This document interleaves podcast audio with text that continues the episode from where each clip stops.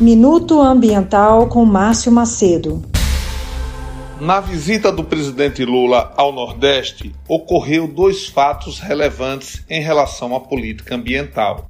Uma atividade no Maranhão com várias etnias indígenas em defesa das florestas e da proteção aos povos originários. Na ocasião, foi criado o Estatuto dos Povos Indígenas e o Sistema Estadual de Proteção aos Índios, além de programas de apoio à agroecologia, às escolas e à saúde dos povos originários. O presidente Lula conclamou a todos os presentes para serem os guardiões da floresta de pé. No Ceará, na visita ao Porto do Pecém e à ZPE, foi anunciado estudos e ações de produção de hidrogênio verde, que é fundamental para diminuir as emissões de gases de efeito estufa. Eu sou Márcio Macedo, no Minuto Ambiental. Você acabou de ouvir Minuto Ambiental com Márcio Macedo.